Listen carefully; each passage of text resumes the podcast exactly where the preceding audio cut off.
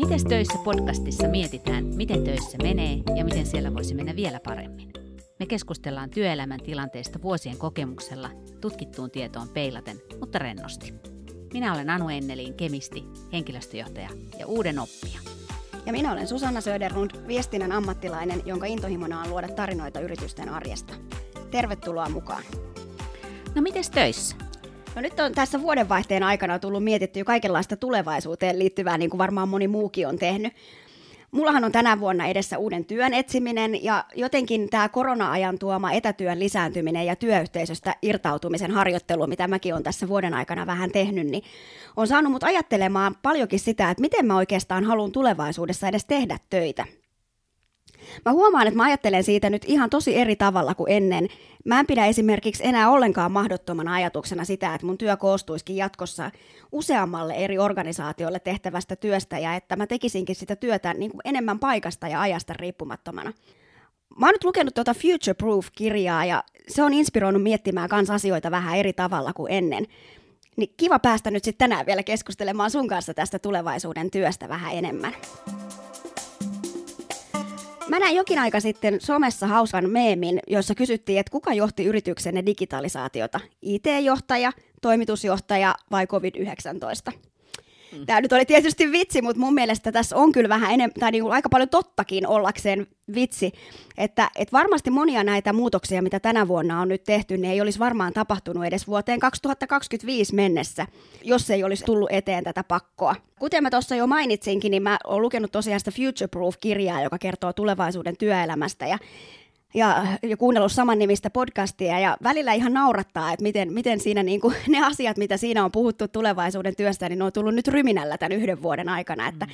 se on osittain jo vähän vanhanaikainen, niin kuin nyt toki kuuluu tulevaisuutta käsittelevän kirjan ollakin, että eihän sen kuulu, kuulu pysyä ajankohtaisena, mutta to, toki paljon siinä on myös sellaista, mitä ei ole vielä toteutunut. Mutta siinä puhutaan paljon siitä, että miten tulevaisuudessa yh- yhteisöllisyys haetaan muuta kautta kuin oman firman ihmisten kanssa samassa rakennuksessa istumalla ja miten työ ei ole, olekaan enää paikka, jonne mennään, vaan asioita, joita tehdään. Ja tässähän nyt onkin tapahtunut vuoden aikana niin kuin tässä jo iso harppaus. Joo, pari vuotta sitten olin iloinen tyttäreni puolesta, kun hän pääsi vakuutusyhtiön asiakaspalveluun töihin.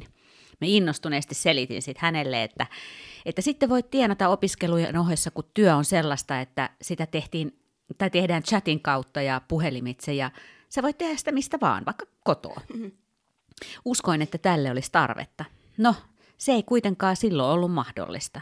Oli, oli mahdoton antaa tietokone kotiin tietosuojasyistä. Mutta yli vuosi sen jälkeen tuli korona. Ja niin siinä sitten kävi, että kesän 20 ajaksi tietokoneet ja välineet saikin kotiin, jopa eri paikkakunnalle. Muutos onnistui, kun oli pakko. Tuossa Digital HR Leaders podcastista mä kuulin pari muuta hyvää esimerkkiä. Novartiksella oli vuoden 2020 alussa suunnitelma ottaa käyttöön Teams koko organisaatiossa kahden seuraavan vuoden aikana. Mutta he teki sen sitten kahdessa viikossa. Oho. Toinen esimerkki oli Microsoftilta, jossa he teki myös alun perin kahden vuoden ajalle suunnitelun digimuutoksensa kahdessa kuukaudessa. Hmm. Just niin kuin sä tuossa aikaisemmin sanoit, että COVID on nopeuttanut aika paljon kehitystä, niin Michael Arena Amazonilta oli, oli sitä mieltä, että COVID nopeutti tulevaisuuden työhön siirtymistä viidestä kymmeneen vuotta kertaa kerralla. Nyt tehty loikka saattaa jopa nopeuttaa sitten tätä kehitystä edelleen. Viimeisimmän World Economic Forumin tulevaisuuden työtä käsittelevän raportin mukaan Big datan ja verkkokaupan käyttöönotto jatkuu edelleen, mutta kiinnostus esimerkiksi ei-humanoidisia robotteja ja tekoälyä kohtaan on kasvanut merkittävästi. Koska nyt ollaan nähty, että kyllä teknologiaa voidaan käyttöön ottaa nopeastikin, jos tahtoa vaan on, niin myös sitten tämmöinen positiivinen motivaatio esimerkiksi robotiikan mahdollisuuksiin on lisääntynyt. Ja sitten mä uskoisin myös, että Ellun kanat on oikeassa tässä ihan tuoreessa artikkelissaan. Muutos tulee kahdessa aallossa, vasta jälkimmäinen tuo muutoksen myös työelämään. Et nyt ollaan vasta ensimmäisessä aallossa. Tässä artikkelissa kerrotaan hyvät esimerkit historiasta. Ensimmäinen esimerkki oli tämmöinen, kun liikkuvaa kuvaa opittiin tallentamaan filmille 1800-luvun lopulla, niin silloin matkittiin teatteria filmillä. Mm. Hyväksyttäviä kuvakulmia oli tasan yksi, eli edestä, niin kuin teatterissa.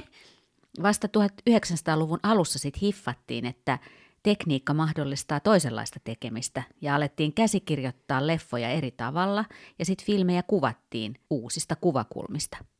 Ja näin tulee nytkin tapahtumaan näiden uusien teknologioiden myötä. Automatisoinnissa ja teknologian hyödyntämisessä matkitaan ensin vanhaa työtä, kunnes joku kekkaa toisenlaisen paremman tavan. Joo, toi elokuvaesimerkki on musta tosi havainnollistava. Menee aina hetki ennen kuin asioita osataan alkaa ajatella uudesta näkökulmasta ja on, ja on aika tyypillistä, että uutta tekniikkaa otetaan käyttöön niin kuin innostuksesta siihen tekniikkaan, mutta työssä ei, työssä ei kuitenkaan kehitetä niin kuin siihen tekniikkaan sopivaksi. Otetaan esimerkiksi käyttöön joku järjestelmä ihan siitä ilosta, että saadaan nyt käyttöön järjestelmä, mutta sitten siihen kuitenkin syötitään lukuja samalla tavalla kuin Exceliin.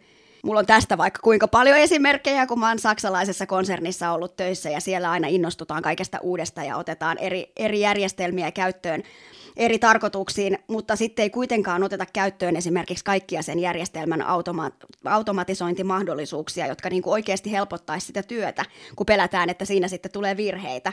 Niin siis pakko kommentoida tähän väliin, että toi on ihan inhimillistä, että kun on ongelma, niin ajatellaan, että – tämmöinen järjestelmä on se ratkaisu. Se on ihan totta. Mutta toikin on hassua, että sitä pelätään, että sille syntyy virheitä siinä järjestelmässä. Mutta todellisuudessahan ihmiset tekee pikkutarkkuutta vaativissa asioista todennäköisemmin virheitä kuin robotit tai järjestelmät, jotka sitten taas ei tunne väsymystä tai ärtymystä tai nälkää, mitkä sitten taas ihmisillä häiritsee sitä työntekoa. Siksi tekoäly ja robotit on monessa firmassa tulevaisuutta ja ne tuo liiketoiminnalle paljon mahdollisuuksia. Mutta kannattaako tavallisen työntekijän ja asiantuntijan pelätä tätä kehitystä ja robotteja? No tämä nopeus saattaa joitain meitä tosiaan pelottaa ja totta kai sitä on itsekin välillä vähän kauhuissaan, varsinkin jos katso, katsoo skifileffoja, jotka on kyllä hyviä. Mm. Naivi ei tietenkään saa olla, mutta ei ehkä kuitenkaan kannata pelätä, sillä enemmän tässä on voitettavaa kuin hävittävää. Me ihmisethän keksitään näitä asioita, että, että helpotettaisiin vaikeiksi kokemia asioita ja, ja että saataisiin ratkaistua arjen ongelmia. Just niitä ongelmia, mistä me valitetaan toinen toisillemme ja joista murehditaan. Sellaisia me ihmiset vaan ollaan.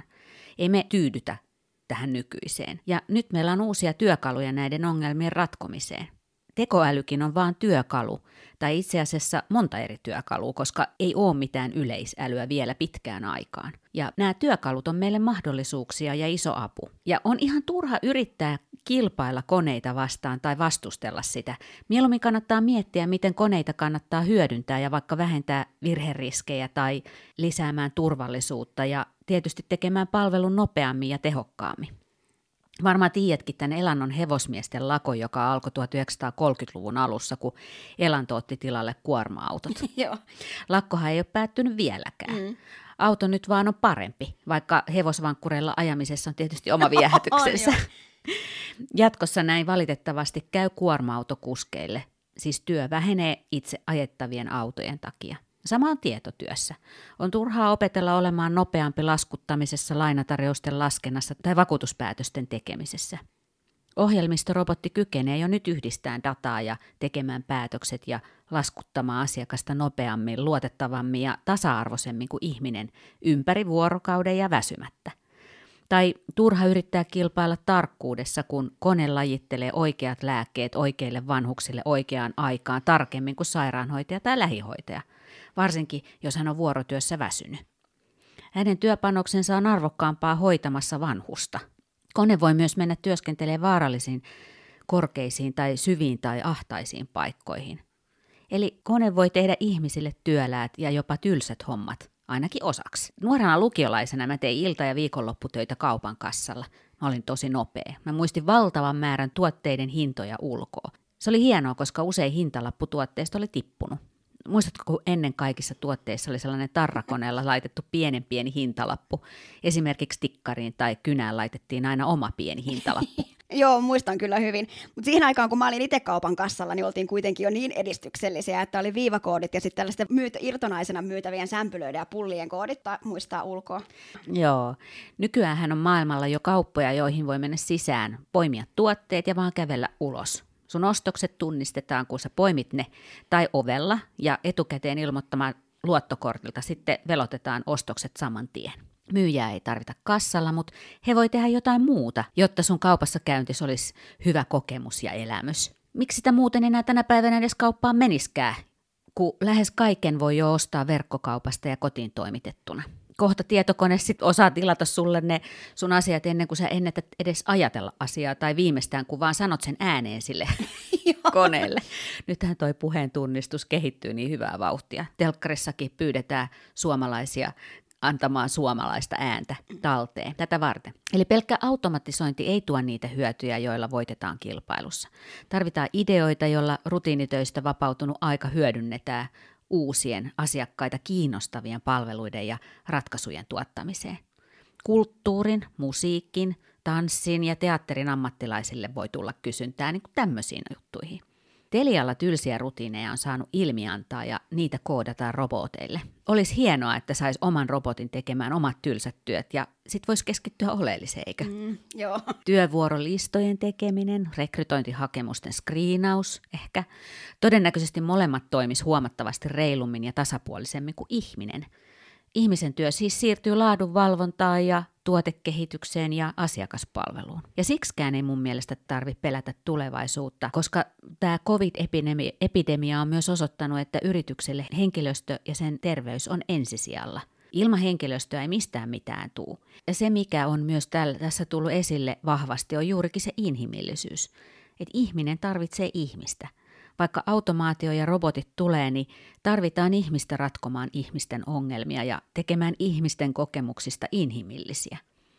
Meitä tarvitaan enemmän rutiinityöstä työhön, jota uskoisin miellyttävän meitä itse työntekijöitä ja palvelun vastaanottajia robottimaista työtä enemmän. Ja se on se hieno tässä kehityksessä. Joo, mulle tulee tästä keskustelusta mieleen se, mitä me puhuttiin meidän etätyöjaksossa siitä, että, että sekä etäpalvelulle että lähipalvelulle on edelleen tarvetta. Niin tässä tulevaisuuden työssä ja tässä tekoälyssä ja robotiikassa on musta sama, vähän sama asia. Siinä keskustelussa sä kerroit esimerkin, että monet käsillään töitä tekevät on nykyään siirtyneet enemmän neuvontahommiin ja alkaneet hyödyntää etäyhteyksiä. Esimerkiksi putkimies voi neuvoa asiakasta videoyhteyden välityksellä, mutta edelleen on tarvetta myös sille, että, että tämä sama asia tullaan tekemään ihan paikan päälle. Mä esimerkiksi itse olen sellainen, että mä vihaan kaikkea, kaikkea tuommoista korjaamista ja remppaamista, eikä mulla ole edes kauhean suurta mielenkiintoa opetella sellaisia juttuja itse, niin mä ihan mielellään ottaisin sen putkimiehen edelleenkin kotiin tekemään sen homman. Mutta sitä mä sen sijaan rakastan, että mä voin kaupassa itse skannailla ostokset siinä kassalla ja vielä parempi olisi, jos tosiaan voisi vaan keräillä tavarat suoraan kassiin ja kävellä kaupasta, äh, kaupasta ulos ja maksu tapahtuisi automaattisesti. Mutta joku toinen, esimerkiksi vaikka joku yksinäinen vanhus, niin voi pitää sitä myyjän kohtaamista tärkeänä osana omaa päiväänsä, kun hän saa jutella ihmisen kanssa. Et sille inhimilliselle, inhimilliselle kohtaamiselle ja erilaisia käsin tehtäviä palveluja tarjoaville ammattilaisille on kyllä ihan varmasti vielä pitkään tarvetta.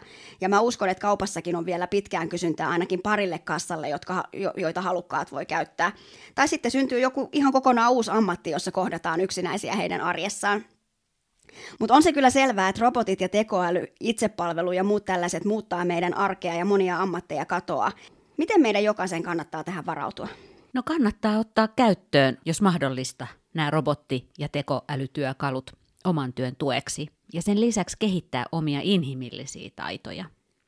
Tuon World Economic Forumin mukaan vuoden 2025 mennessä, siis jo neljän vuoden sisällä, 85 miljoonaa työroolia poistuu koneiden syrjäyttäessä ihmisen. Vastaavasti 97 miljoonaa uutta roolia voi syntyä, ja tämän myötä puolet nykyisestä maailman työvoimasta tulee tarvitsee uudet taidot. Kannattaa olla avoimin mieli ja suhtautua positiivisesti uuden oppimiseen. Silloin kyllä pysyy maailman menossa mukana ja työtä löytyy myös näille autokuskeille ja varastomiehille. Ja kun kehitys kehittyy, tulee aina uusia ongelmia ratkaistavaksi ja siinä me sitten olemme taas tekemässä niitä, sitä ongelmanratkaisutyötä, Esimerkiksi itse ajava auto joutuu ihan varmasti ongelmiin matkoillaan ja niiden ratkomiseen tarvitaan ihmistä. Eli vinkkinä itse kullekin, että taidot on tulevaisuuden valuuttaa, joten kannattaa satsata taitoihin. Eli tiedot ei ole tulevaisuuden valuuttaa kuten ennen, mutta taidot on. Tietoa saa nopeasti ja silloin kun sitä tarvitsee – Siis koko internet on pullollaan tietoa ja ihmisiä ja tahoja, jotka haluaa sitä tietoa siellä jakaa. Sen sijaan pitää olla taito osata etsiä oikeaa tietoa ja soveltaa sitä uusinta tietoa. Joo, tässä saat kyllä varmasti oikeassa. Mulle jäi ihan sama päällimmäisenä mieleen siitä Future Proof-kirjasta, että tulevaisuudessa ei ole tärkeää se, mitä osaat jo, vaan se, mitä voit oppia. Juurikin niin. Omasta oppimiskyvystä kannattaa pitää huolta ja kannattaa kokeilla uusia asioita, jotka kiinnostaa itseä ja ehkä sitäkin, mikä ei niin kiinnosta. Mm. Mutta sitä, kun sä keskityt siihen, mikä kiinnostaa itseä, niin silloin ne asiat jää mieleen ja tekemällä oppii. Esimerkkinä vaikka tämä podcast. Eihän me tiedetty mitään editoinnista tai podcast-levytysalustoista ja ollaan opittu lisää puheviestintätaitoja ja asioiden kiteyttämistaitoja. Ja tosi lyhyessä ajassa vielä. Hmm. Enää ei kannata luottaa pelkästään siihen, että työnantaja pitää huolen sun ammatillisesta osaamisesta. Ja suurin osa meistä tietää itse niistä omista taidoista, että mitä niistä pitää kehittää. Ja tietää tietysti omat kiinnostuksen kohteensa ihan parhaiten itse. Ja mahdollisuudet oman ammatillisen osaamisen kehittämiseen on nykypäivänä mielettömän hyvät ihan jokaisella. Virallisten koulutuksen lisäksi on kirjat, webinaarit, podcastit, verkon yli järjestettävät kurssit ja tapahtumat. Nämä on kaikki joustavia ja helposti saavutettavia tapoja oppia uutta ja just silloin, kun sitä tietoa tarvitset. Esimerkiksi mun poika vaihtoi tyttöystävälleen pari kesää sitten ensimmäistä kertaa pyörän kumin, noin vaan, miehekkäästi ja osaavasti YouTube-ohjevideota mm. Ja samalla tavalla melkein mistä tahansa ohjelmiston tai laitteen käytöstä löytyy innokkaat osaajat, jotka kertoo, miten ne toimii esim. YouTubessa. Itse korjasin äidiltäni perimäni 60- tai 70-luvun Husqvarna ompelukoneen YouTube-videon avulla. Mutta pointti siis on, että nykyään löydät tarvittavan tiedon melkein mihin tahansa tarpeeseen ja sitten vaan harjoittelemaan ja tekemään rohkeasti, eli tekemällä oppii. Just näin, ja tästähän on ihan jo esimerkkejä, että ihminen voi edetä nykyään ihan itse opettelemalla ilman koulutusta niin kuin ihan urallaankin pitkälle. Esimerkiksi toimittaja ja nykyään Helsingin kirjamessujen toiminnanjohtajana työskentelevä Ronja Salmi on luonut koko uransa ilman mitään niin kuin tutkintokoulutusta. Hän on vain itse opetellut ne asiat, joista hän on ollut kiinnostunut ja joita hän on halunnut tehdä. Tämä tietysti on tosi harvinaista, en mä, enkä mäkään tässä nyt välttämättä lähde suosittelemaan nuorille, että älkää käy, käy, käykö kouluja, mutta, mutta esimerkkinä vaan, että, että tähän itse oppimisen suuntaan ollaan kyllä tosi vahvasti menossa. Tuo futuristikirjailija ja säveltäjä Perttu Pölösen uusin kirja on, on hyvä, tämä tulevaisuuden identiteetit. Siinä Perttu kirjoittaa, että ehkä voisi ajatella omaa identiteettiään irti siitä omasta nykyisestä ammatistaan. Jos näin tekee, pystyy jo kuvittelemaan itsensä monen monessa muunlaisessakin ammatissa kuin missä tällä hetkellä on. Etenkin siinä tilanteessa, että nykyistä ammattia ei tulevaisuudessa ehkä enää oliskaan.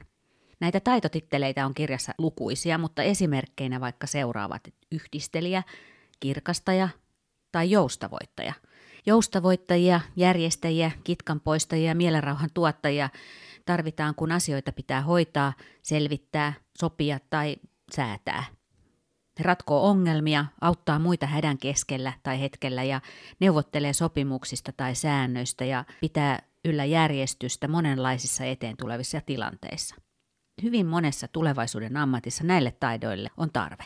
Sitten on esimerkiksi vahvistaja tai jälleenrakentaja tai kiteyttäjä. Ää, joo, ja esimerkiksi mehän tätä podcastia tekemällä harjoitellaan just näitä kiteyttämisen taitoja, koska perehdytään yhteen laajaan aiheeseen ja puristetaan siitä ulos sitten jotain vinkkejä. Ja sitten tarinankerronnan taitoja, koska koko ajan pelkän tylsän tiedon lisäksi me kerrotaan esimerkkitarinoita, ja niiden avullahan sitten asiat jää ihmisten mieleen paremmin. Mä muistan aikanaan kemian laitoksella, aikana jolloin ei ollut internettiä, kun oli kirjat ja professoreiden luennot – Tämä yksi professori oli tehnyt muistiinpanonsa varmaan kymmenen vuotta aiemmin ja luki niistä, niitä suoraan paperista luentosalin edessä aina sen 45 plus 45 minuuttia putkeen. Tosi innostava. Siinä piti sitten kirjoittaa muistiinpanot ja opetella niitä asioita ulkoa tenttiin. Jos tämän enempää ei vaadita, niin voihan nämä tiedot toimittaa henkilölle itse luettavaksi ja ulkoa opeteltavaksi. Mutta sitten kun on sellainen professori, jolla olisi taito innostaa ja motivoida oppimaan ja soveltamaan sitä opet, opittua, niin, niin kuin esimerkiksi Heurekassa näitä samoja perusjuttuja opetetaan aika paljon mielenkiintoisemmin erilaisissa työpajoissa.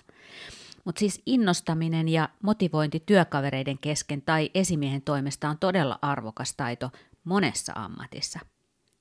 Opettaja tarvitsee myös kiteyttämisen taitoja, mutta kiteyttämisen taitoja tarvitaan monessa muussakin ammatissa, sillä monimutkaiset ja laajat asiat tarvitsee ihmisiä, joilla on taitoa kertoa se oleellinen niin, että ihminen ja, tai ihan robottikin sen ymmärtää.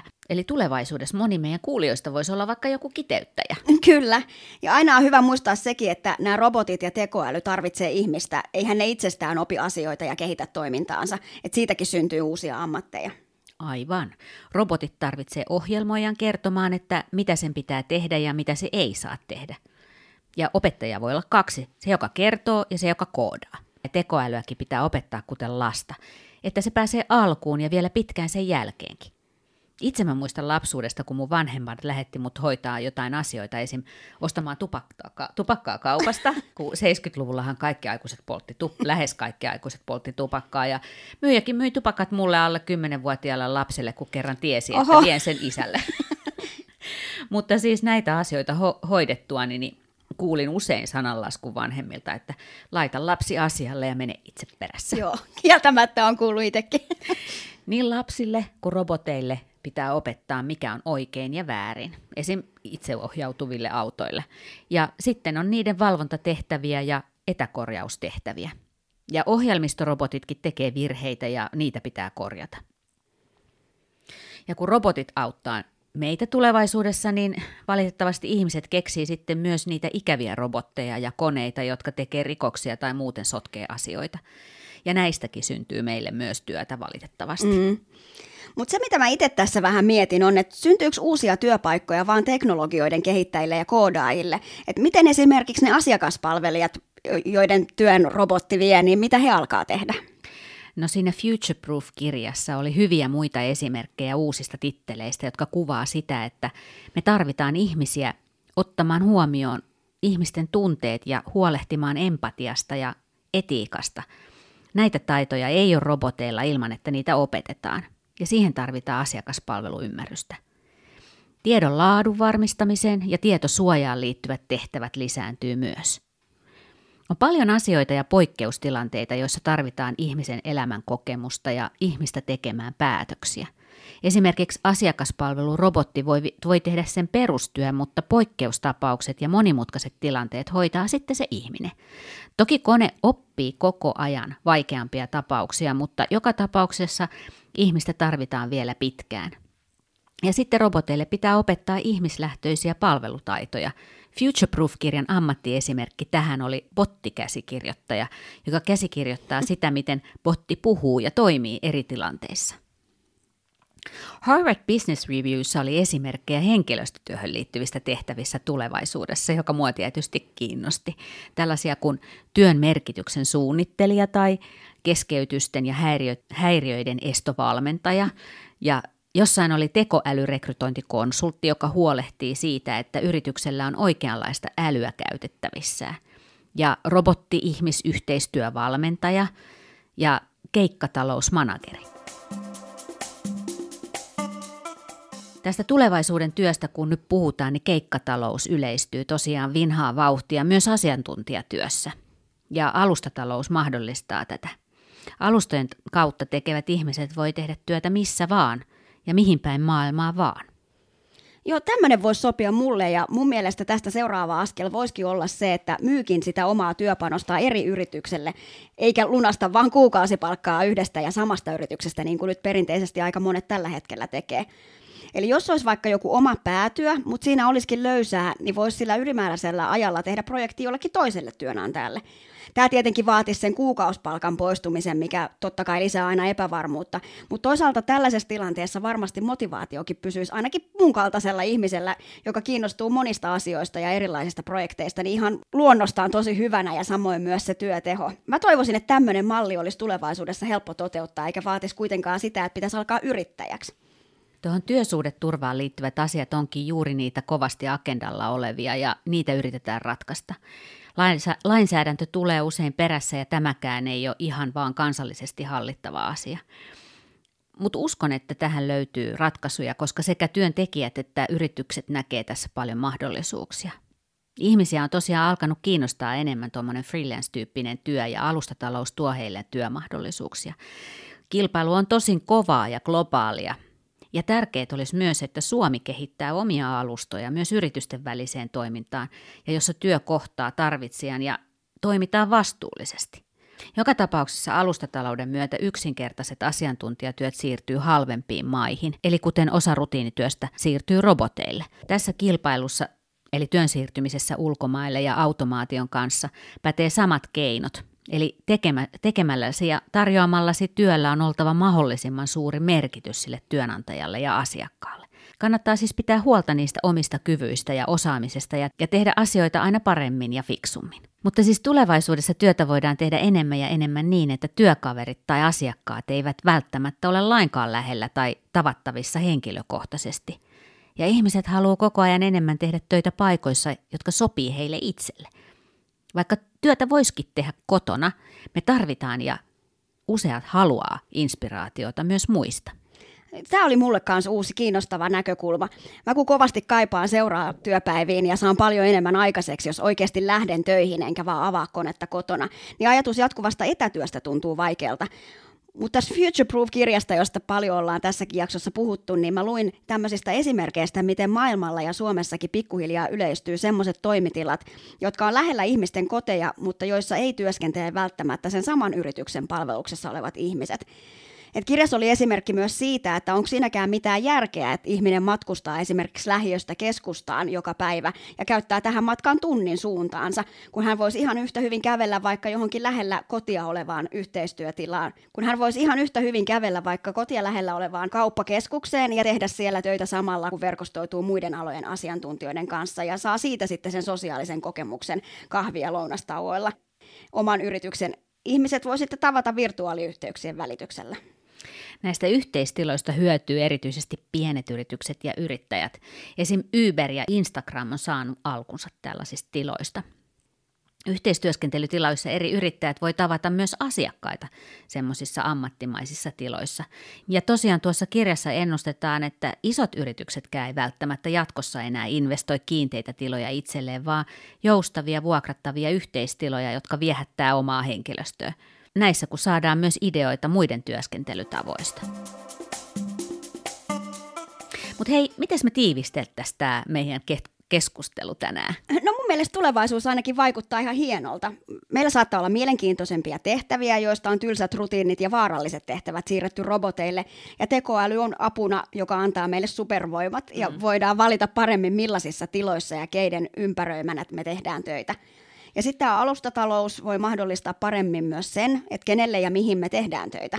Ja sitten voidaan keskittyä juuri siihen työhön, josta ollaan itse kiinnostuneita ja jossa ollaan hyviä. Ja sitten kun kehitytään siinä aina vaan paremmaksi, niin voidaan tarjota sitä useammalle firmalle ja asiakkaalle. Työ ei ole paikka, jonne mennään, vaan asioita, joita tehdään. Ja sitten muutamat vinkit vielä, että taidot on uusi valuutta, kannattaa opiskella uusia taitojaan ja päivittää vanhoja taitojaan läpi elämän ja vaalia ja treenata ennakkoluulottomuutta, joustavuutta ja oppimisen taitoja. Ja jos sulla vielä on halua auttaa ihmisiä heidän ongelmissaan, niin töitä kyllä löytyy tulevaisuudessakin. Tee itseäsi kiinnostavia asioita vapaa-aikanakin kokeile rohkeasti. Kun teet itseä kiinnostavia asioita, kehityt niissä entistä paremmaksi ja voit tarjota sitä osaamista laajasti, vaikka vielä eläkkeellä ollessasi keikkatalouden lisääntyessä. Me ollaan neljänten teollisen vallankumouksen alussa, ja muuten tuo vuosi 2025 on todella nopeasti tässä. On mielenkiintoista, pitääkö nämä meidän mainitsemat ennusteet paikkansa. Mm. Me ei ole tässä jaksossa puhuttu ollenkaan Elon Muskista, Oho. vaikka aiheena oli tulevaisuuden työ. no ehkä ensi jaksossa. Mutta mistä me siinä juteltaisiin? No kun tässäkin jaksossa nyt puhuttiin vähän siitä tulevaisuuden pelosta ja se liittyy vähän luottamukseen. Luottamukseen siitä, että onko työtä tulevaisuudessa ja ylipäätään luottamus työkavereihin ja työnantajaan. Luottamus on kuitenkin työssä ja kaupankäynnissä ja ihmissuhteissa kaiken perusta. Pitäisikö jutella luottamuksesta?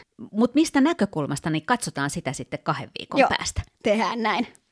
Mites töissä podcastissa on ennen tätä jaksoa julkaistu seitsemän jaksoa ja me ollaan saatu tosi paljon innostavaa ja kannustavaa palautetta. Palautetta on ollut ihana lukea ja kuulla, eli kiitos siitä teille kaikille kuulijoille. Käykää ihmeessä antamassa myös arvosana meille omassa podcast-sovelluksessanne, niin saadaan tätä palautetta näkyväksi myös muille. Ainakin Apple-podcastissa voi näppärästi antaa tähtiä omille suosikkipodcasteilleen. Palautetta voi antaa myös somessa hashtagillä mitestöissä. Me luetaan sitä tosi mielellämme.